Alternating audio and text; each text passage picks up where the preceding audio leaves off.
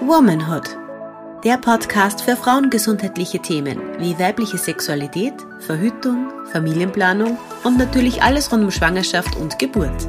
Mit Hebamme Christina Piller.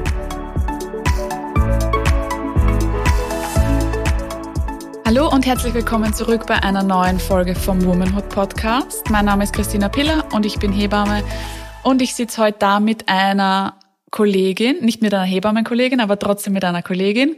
Und zwar mit einer Neo-Kinderkrankenschwester, mit der Lena. Und die Lena wird uns heute erzählen, wie ihre Erfahrungen im ersten Jahr nach der Geburt waren, weil sie hatte eine postpartale Depression. Und ich habe es auch schon vorab gesagt, ich sage es immer wieder, ich freue mich äh, sehr, über Vorschläge zu Podcast-Folgen, aber natürlich freue ich mich auch sehr über den Vorschlag von der Lena, dass wir über die postpartale Depression sprechen, weil es ein wirklich sehr, sehr, sehr wichtiges Thema ist, über das man sprechen muss, über das ganz wenige Leute sprechen. Und deswegen freut es mich umso mehr. Danke für deine Zeit, Lena. Sehr gerne. Magst du dich mal kurz vorstellen? Ja, also ich bin die Lena, ähm, genau, bin Kinderkrankenschwester und habe einen Sohn, der jetzt zwei Jahre alt ist. Und ich hatte eben, also das erste halbe Jahr war ziemlich cool und super und alles war so, wie ich es mir halt gewünscht habe. Und nach einem halben Jahr habe ich dann eben eine postpartale Depression begonnen, bekommen. Genau, das war ja ein, ein, also das zweite halbe Jahr war dann eben nicht mehr so fein. Mhm.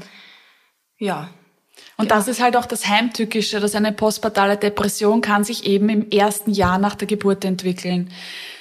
Also wir wissen ja alle, und ich glaube, die Martina und ich haben das im Podcast auch schon einmal gesagt, dass mit der Plazenta-Geburt, die ja nach der Geburt des Kindes meistens in der ersten Stunde stattfindet, fällt ja der Hormonhaushalt, der in der Schwangerschaft so ein ganz übertriebenes Hormon hoch war, in den Keller durch die Plazenta-Geburt. Und da kann es dann eben manchmal dazu kommen, dass man einen Babyblues hat, dass Frauen emotional sind und vielleicht auch weinen. Die Hebammen sagen dann immer, wenn die Frauen weinen, wenn die Tränen fließen, fließt die Milch.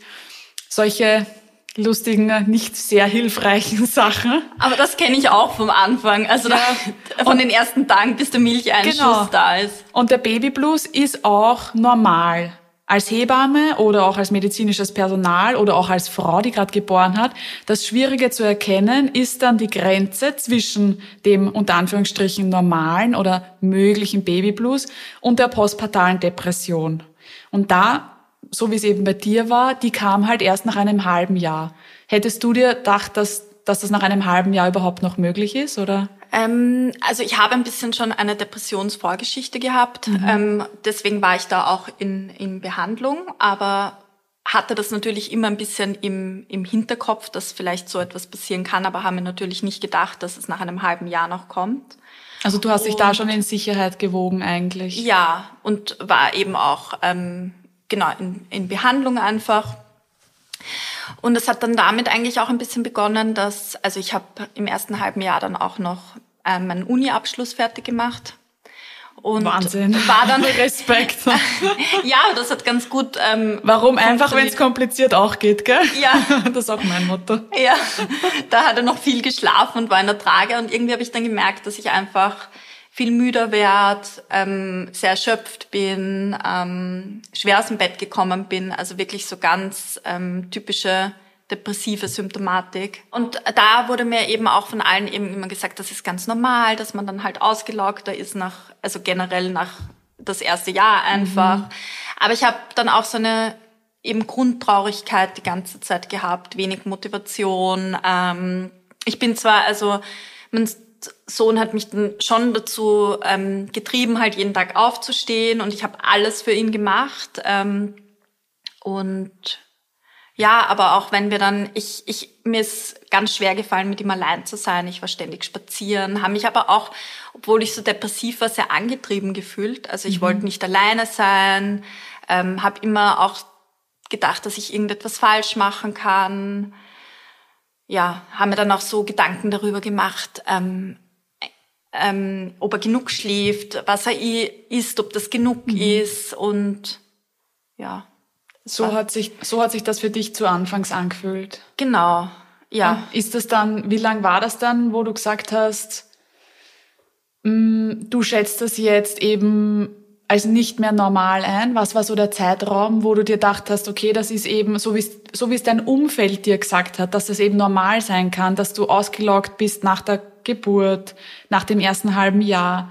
Wo hast du dann für dich selber den, den Schlussstrich, sagen wir mal, also gezogen? Also es hat eigentlich so über drei Monate gedauert, mhm. wo das dann immer, immer schlimmer geworden ist. Ähm, ich mich dann auch eigentlich zurückgezogen habe von an, also ich war am Anfang auch so in Mama-Baby-Yoga und habe viele Freundinnen auch mit Kindern getroffen und wie es mir dann eben schlechter ging, habe ich mich dann auch begonnen eben zu vergleichen und habe mir gedacht, oder auch wenn ich am Spielplatz gesessen bin, da hatte hat, hat Victor, mein Sohn, dann auch schon zum Krabbeln angefangen und so. Und dann waren wir natürlich am Spielplatz und ich habe mir dann gedacht, boah, diese Mütter sind alle so glücklich und es schaut so perfekt aus. Und ich bin da halt in der, in der Sandkiste gesessen und habe mir halt gedacht, ja, ich, ich fühle das halt gar nicht mehr. Mhm. Und für mich war es ganz, ganz arg eben zu wissen, wie es sich ähm, anfühlt, eben ein Kind zu, zu lieben, was man ja spürt.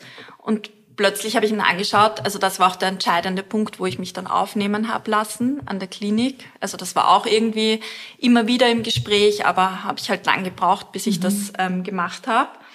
Ähm, ich habe einfach gar nichts mehr gefühlt, wie ich ihn angeschaut habe. Und habe mir gedacht, okay, das kann es jetzt eigentlich gar nicht sein, weil ich muss halt irgendwas ändern, weil ich einfach auch dieses Gefühl wieder zurückhaben will, weil ich ja wusste, dass es ja gibt. Mhm. Ähm, Genau. Du hast ja schon gewusst, wie sich die Liebe zu deinem Kind anfühlt. Genau. Und die Situation ja. der Versorgung.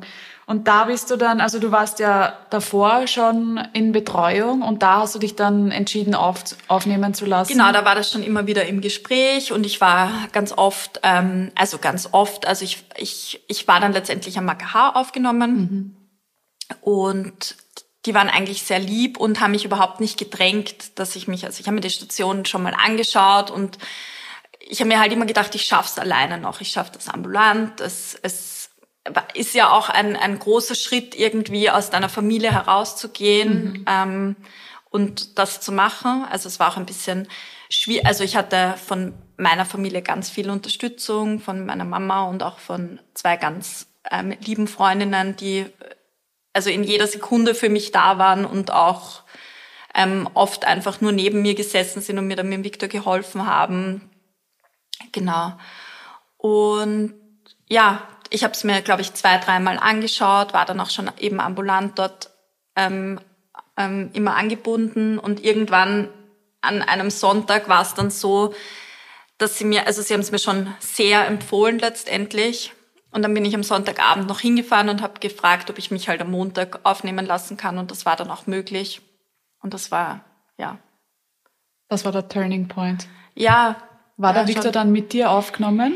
Ähm, ja, also die Kinder sind einfach nur, also sind mit aufgenommen. Als Begleitperson. Als Begleitperson, aber dürfen kommen und gehen, wann sie wollen. Also es gibt auch, ich, also ich will jetzt nichts Falsches sagen, aber es gibt, glaube ich, vier Zimmer, wo, ähm, also Familienzimmer, mhm. wo das war halt bei mir nicht frei wo eigentlich ähm, die ganze Familie aufgenommen wird. Ah, okay. Und die Männer gehen untertags arbeiten, wenn sie halt arbeiten sind. Oder eine war auch mit ihrer Mutter aufgenommen. Wahnsinn, das ja, ist ja urtoll. Das ist mega toll. Und ich war ähm, mit einer anderen Frau noch und Baby im Zimmer. Und das war eigentlich auch sehr nett, weil wir uns dann also bis heute auch gut befreundet sind und irgendwie. Das glaube ich, das schweißt schon ja, stark zusammen, oder? Ja, und der Victor war halt ähm, bei mir die ersten Nächte und dann auch bei meinem Partner. Also mhm, zu Hause. Ja, und hat halt auch, das hat irgendwie gut funktioniert.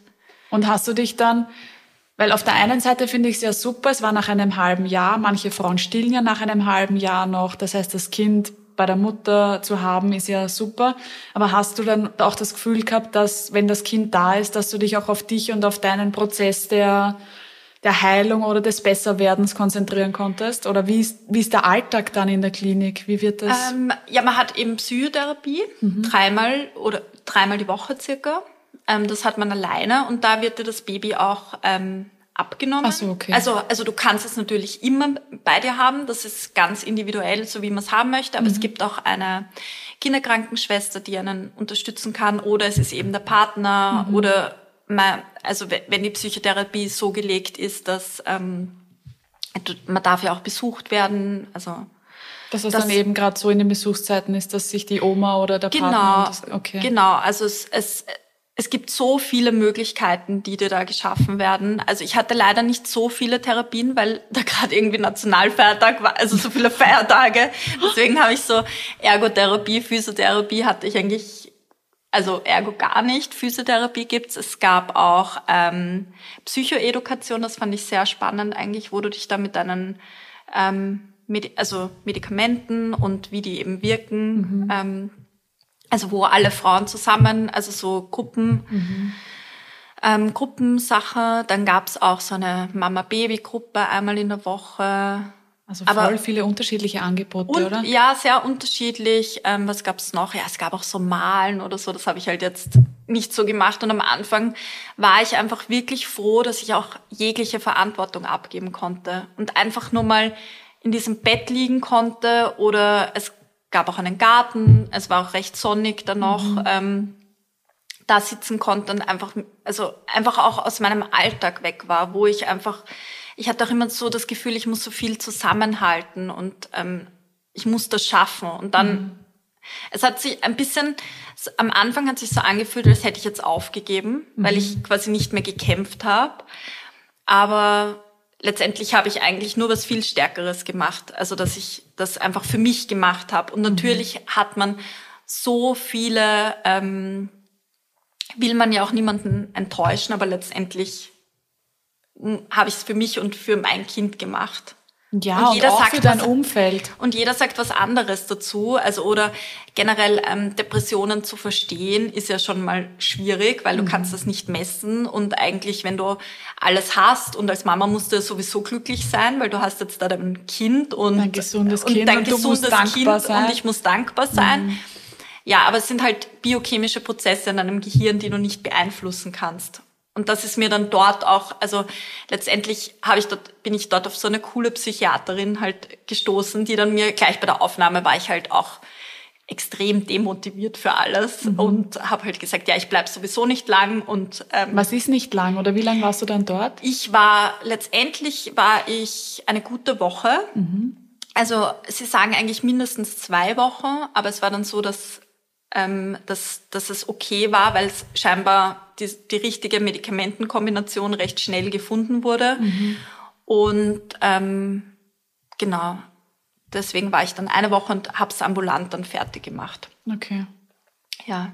Wahnsinn, was eine Woche ändern kann. Ja, ja? und ich habe mich am Montag eben aufnehmen lassen, da war ich echt noch ähm, ja, ja, sehr und am Donnerstag war ich mit meiner Mama im AKH-Garten spazieren und es war halt Herbst und ich habe plötzlich wieder die Farben sehen können und dieser Nebel war einfach weg. Also es war wirklich auch alles ganz eingetrübt und ja, es war auch, ich war auch sehr wesensverändert einfach, mhm. ja. Und was würdest du beschreiben, war das, was dich am meisten dazu überredet hat oder wo du dir am meisten Argumentation herholen konntest, dass du dich aufnehmen lässt? Weil du eben ah. gesagt hast, du hast sehr damit gehadert. Ja, es war wie so, das war dieses, ich glaube, das war die schwierigste Entscheidung in meinem ganzen Leben letztendlich. Mhm. Es war wie so ein Schwert, was über mir gehangen ist und ähm, weil halt ähm, äh, eine Seite halt ganz dagegen war, weil ich mir gedacht habe, ich muss das ähm, alleine schaffen und die andere Seite war eben so, es war dann, ich konnte einfach nicht mehr. Ich habe mir gedacht, ich kenne mein Leben und ich weiß eigentlich, wie, wie ich es gern habe oder das, also ich bin, glaube ich, auch ein sehr Mensch, der halt viel fühlt halt einfach oder halt auch, mhm. ja, und das, und weil ich ja wusste, wie es ist und weil ich mir gedacht habe, ich habe mir, es ist auch unfair dem Viktor eben gegenüber. Und er, er war schon der, der größte Antrieb, glaube ich jetzt einfach. Und weil ich auch einfach wieder dieses, also ja, einfach nicht, ich habe mich nicht mehr gespürt, also gar nichts mehr. Mhm. Und das war halt. Und dann nach der Woche war wahrscheinlich alles, so wie du gesagt hast, wieder, wieder farbenfroher. Ja, es war farbenfroher. Ich habe natürlich auch wieder gebraucht, mich irgendwie in diesem ganzen Alltag halt zurecht zu, also weil halt auch irgendwie, ich habe dann so ein bisschen auch so ein begonnen, halt wirklich das Zimmer herzurichten wieder und hab's, hab also es war für mich ganz flashig, fast schon wieder am Spielplatz zu sitzen, weil es mich dann wieder gefreut hat, eine Sandburg zu bauen oder halt ihn anzusch anzuschaukeln und mhm. solche Sachen. Und das, was, also, genau, was auch diese Psychiaterin zu mir gesagt hat, weil ich hatte auch halt Angst natürlich, ähm, was die anderen über mich denken, wenn ich da mich jetzt aufnehmen lasse. Und sie hat gesagt, ja, wenn man halt im 21. Jahrhundert Depressionen noch immer nicht quasi als Krankheit oder dann ist man irgendwie eh falsch. Auf jeden Fall. Das Problem oder dieses Stigma ist einfach so ein Problem. Weil weißt, wenn ich einen gebrochenen Arm habe, dann weiß ich, okay, ich gehe jetzt einfach in die Klinik, da wird ein Röntgen gemacht, da sagt man wer, okay, Frau Biller, Sie haben einen gebrochenen Arm, wir machen einen Gips, ja. in drei Wochen kommt er runter oder was auch immer, ja. Dann weiß ich, okay, ich gehe dahin, ich bekomme eine Therapie, wir sind in Österreich privilegiert genug, dass wir ein, ein, ein Gesundheitssystem haben, das funktioniert.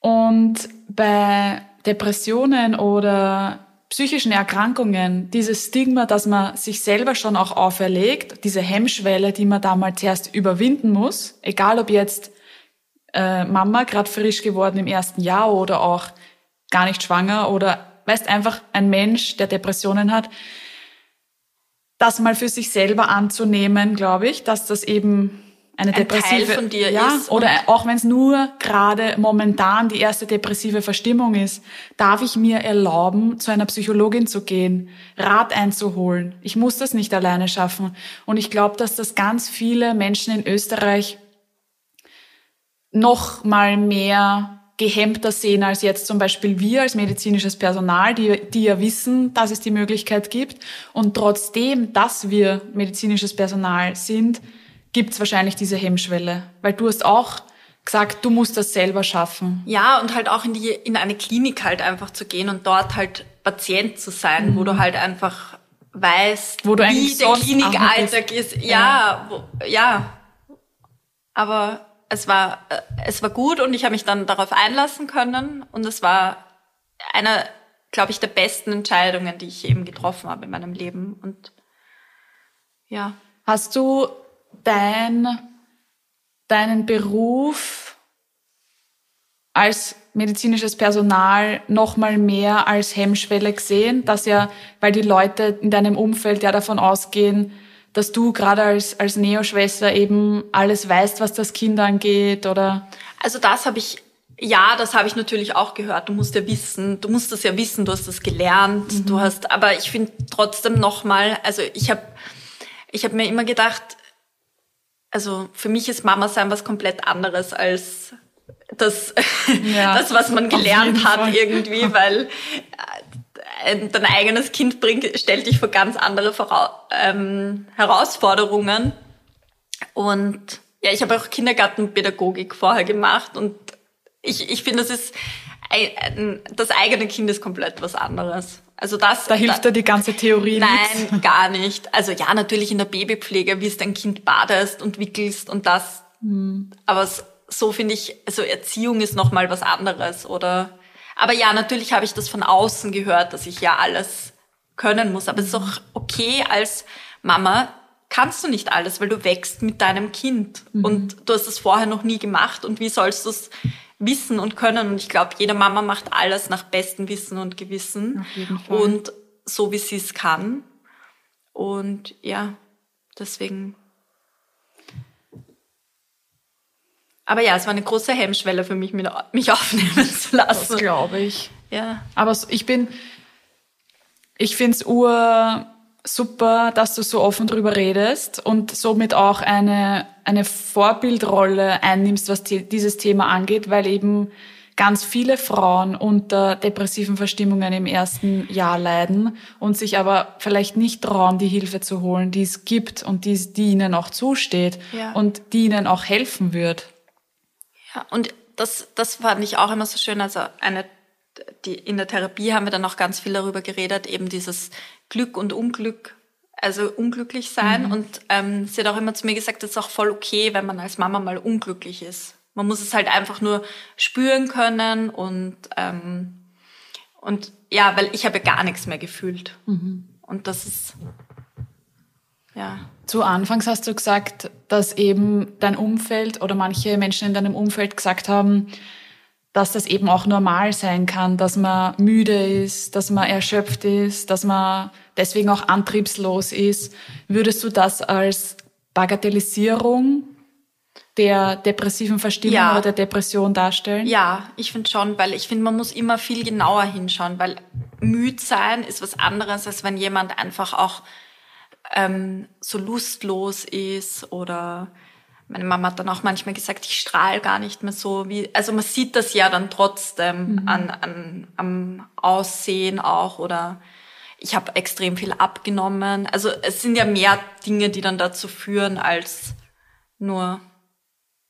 Und ich glaube auch, wenn du den ganzen Tag dann eigentlich nur mehr schlafen willst und total erschöpft bist und dich dauernd hinlegen musst, dann also das ist keine normale Erschöpfung mehr. Wenn man das jetzt, ist auch voll okay, wenn man das jetzt mal ein, zwei Tage macht als mhm. Mama, weil es zerrend ist, wenn du die, die Nächte. zahnende Nächte hast und ähm, und das, es ist alles okay, aber ich glaube, wenn es über einen längeren Zeitraum dann gar nicht besser wird und man, also ich war einfach in einer mega Negativspirale. Mhm. Also ich war auch in, ich habe auch, ich, ich, ich habe alles ausprobiert. Ich war in so Gruppen für psychisch kranke Mütter. Das hat es eigentlich noch schlimmer gemacht, weil ich mir dann dachte, und letztendlich war bei mir wirklich die Medikamente, die es dazu gebracht haben, dass ähm, das war für mich natürlich auch am Anfang ganz furchtbar, Medikamente zu nehmen und ich habe dann eben abgestillt, was jetzt auch nicht hätte unbedingt sein müssen, aber das wollte ich irgendwie nicht mhm. und der Viktor war dann letztendlich zehn Monate alt, wie ich mich, wie ich aufgenommen war und es war dann auch irgendwie und das Stillen war dann schon hat so ein bisschen einen also das war, also das Stillen war der einzige Moment, wo ich mich entspannen konnte, weil da musste ich kurz an nichts denken und mhm. nichts machen und ich hatte das Gefühl, ich tue meinem Kind was Gutes irgendwie. Mhm. Und das war dann irgendwie dann auch für mich der Moment, wo ich mir gedacht habe, das ist eigentlich nicht mehr ri richtig jetzt irgendwie, weil eigentlich sollte, also Stillen war für mich, ähm, habe ich schon auch genossen.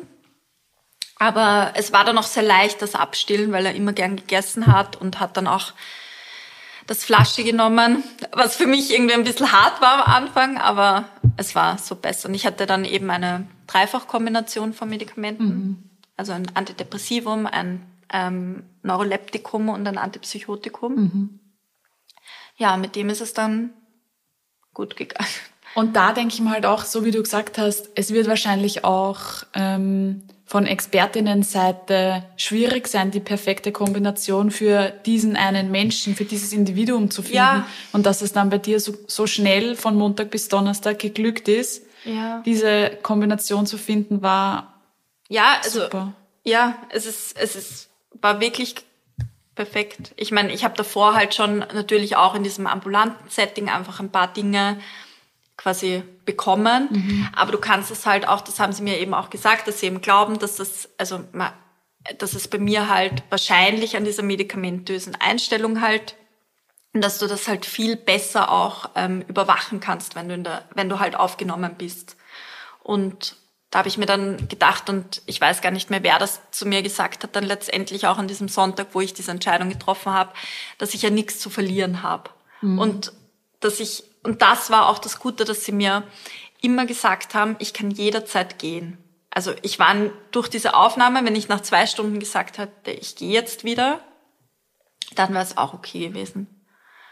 Und eigentlich war es ganz ähm, spannend, weil also durch diese Corona-Einschränkungen war man halt sehr gebunden quasi an die Klinik. Also von Montag und Fre bis Freitag durfte ich halt wirklich nicht raus. Mhm. Ähm, ähm, aber normalerweise darf man, hat man sogar sonst am Nachmittag auch immer Ausgänge, also wenn man keine Therapien hat. Mhm. Und am Wochenende war ich von Samstag auf Sonntag, also gehen immer quasi alle nach Hause. Also kriegst du quasi so einen Ausgangsschein mhm. und darfst dann von Samstag früh bis Sonntagabend daheim bleiben. Also du darfst immer zurückkommen, es ist auch immer jemand da. Mhm. Aber ja, es war irgendwie auch ganz spannend, da diese erste Nacht dann halt wieder zu Hause zu sein. Und ja. Wie war das dann, wie du wieder nach Hause gekommen bist? An das kann ich mich gar nicht mehr so gut erinnern irgendwie. Also es war es war auf jeden Fall schön halt und ich habe es halt irgendwie ganz anders wieder wahrgenommen und gefühlt und ich habe auch wieder ähm, das finde ich immer so spannend, wenn man, also wenn man ja eigentlich in einer Depression trotzdem viel schlaft, aber dieser Schlaf gar nicht erholsam ist. Mhm. Und dann konnte ich halt auch wieder gut schlafen und ja, habe auch diese Dinge, die mir halt vorher so wichtig waren. Also ich finde dieses Duschen als, also ich gehe auch gerne duschen halt so einmal am Tag in die Dusche und mhm. kann das auch gut genießen. Und das habe ich auch immer nach Victors Geburt noch gemacht, weil mir das halt einfach so wichtig war. Und dann halt, dass man sich irgendwie eincremt oder so. Und das habe ich halt in dieser Phase gar nicht gemacht. Also wo es mir so schlecht ging mhm. oder ich habe es halt einfach nur schnell, schnell, schnell gemacht. Und das war dann so dieses wieder zu Hause duschen Dieser zu können, weil das hat Moment. mich, ja, das hat mich ein bisschen gestört halt, weil es im Spital halt einfach nicht so fein ist halt. Wieder heim, ja, das ist eh klar. Ja. Was, was würdest du Frauen raten, die eventuell auch im ersten Jahr nach der Geburt sich nicht komplett mental oder psychisch auf der Höhe fühlen? Also ich glaube, es ist ähm, nie falsch, ähm, eine Therapie zu machen.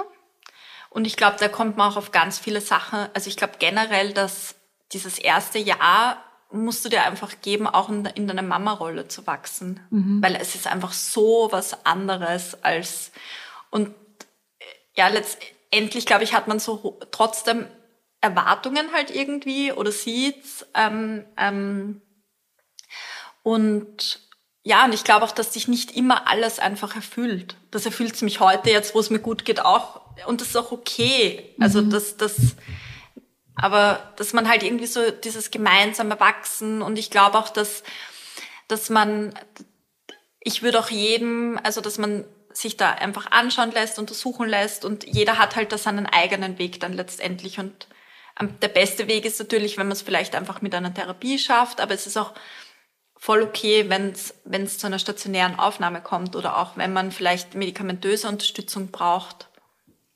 Das ist also Auf ist nicht Fall. verwerflich einfach und manche haben es zum Beispiel sogar auch weiter gestillt oder so. Es ist auch nicht, es gibt schon viele Medikamente, wo man einfach auch weiter stillen darf. Voll, aber ich finde auch okay, dass man eine Entscheidung für sich selbst treffen darf als Mutter. Weißt du, was ich meine? Weil auch, ich meine, der Viktor war zehn Monate hat schon gut gegessen, hat gern gegessen. Das ist schon auch ein Alter, wo man abstillen darf, auch sonst ohne, ja. ohne diesen zusätzlichen Faktor der medikamentösen Einstellung. Aber ich glaube, dass das auch bei ganz vielen Frauen so mitschwingt, dass sie, dass sie natürlich das Kind an erste Stelle setzen und sich für sich selber aus, oder dann glauben, wenn sie für sich selber eine Entscheidung treffen, dass das egoistisch ist. Weißt du, was ich meine? Mhm. Und das sehe ich aber nicht so, Nein. weil wie soll, wie soll eine Frau, wie soll eine Mama, wie soll ein Mensch, wen andere alles geben können, ohne dass ich was habe. Weißt, wenn mein Glas leer ist, kann ich nichts mit dir teilen. Genau. Und dass dieser Egoismus ist gesund. Ja. Sonst kann ich ja nicht. Und weil man halt auch selber überleben. gesund sein muss, weil wenn du, wenn es dir halt nicht gut geht, dann, ja.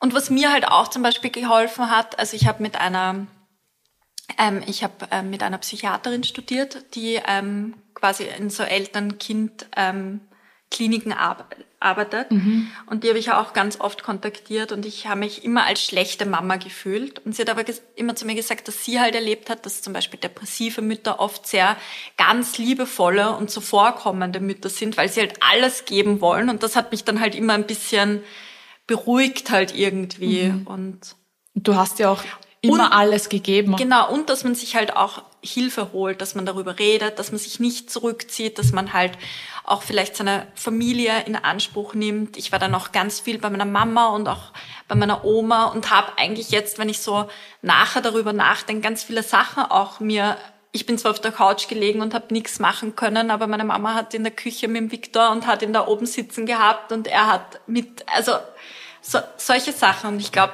man muss nichts alleine schaffen, weil es gibt ganz viele Menschen, die dir helfen und ja. Voll.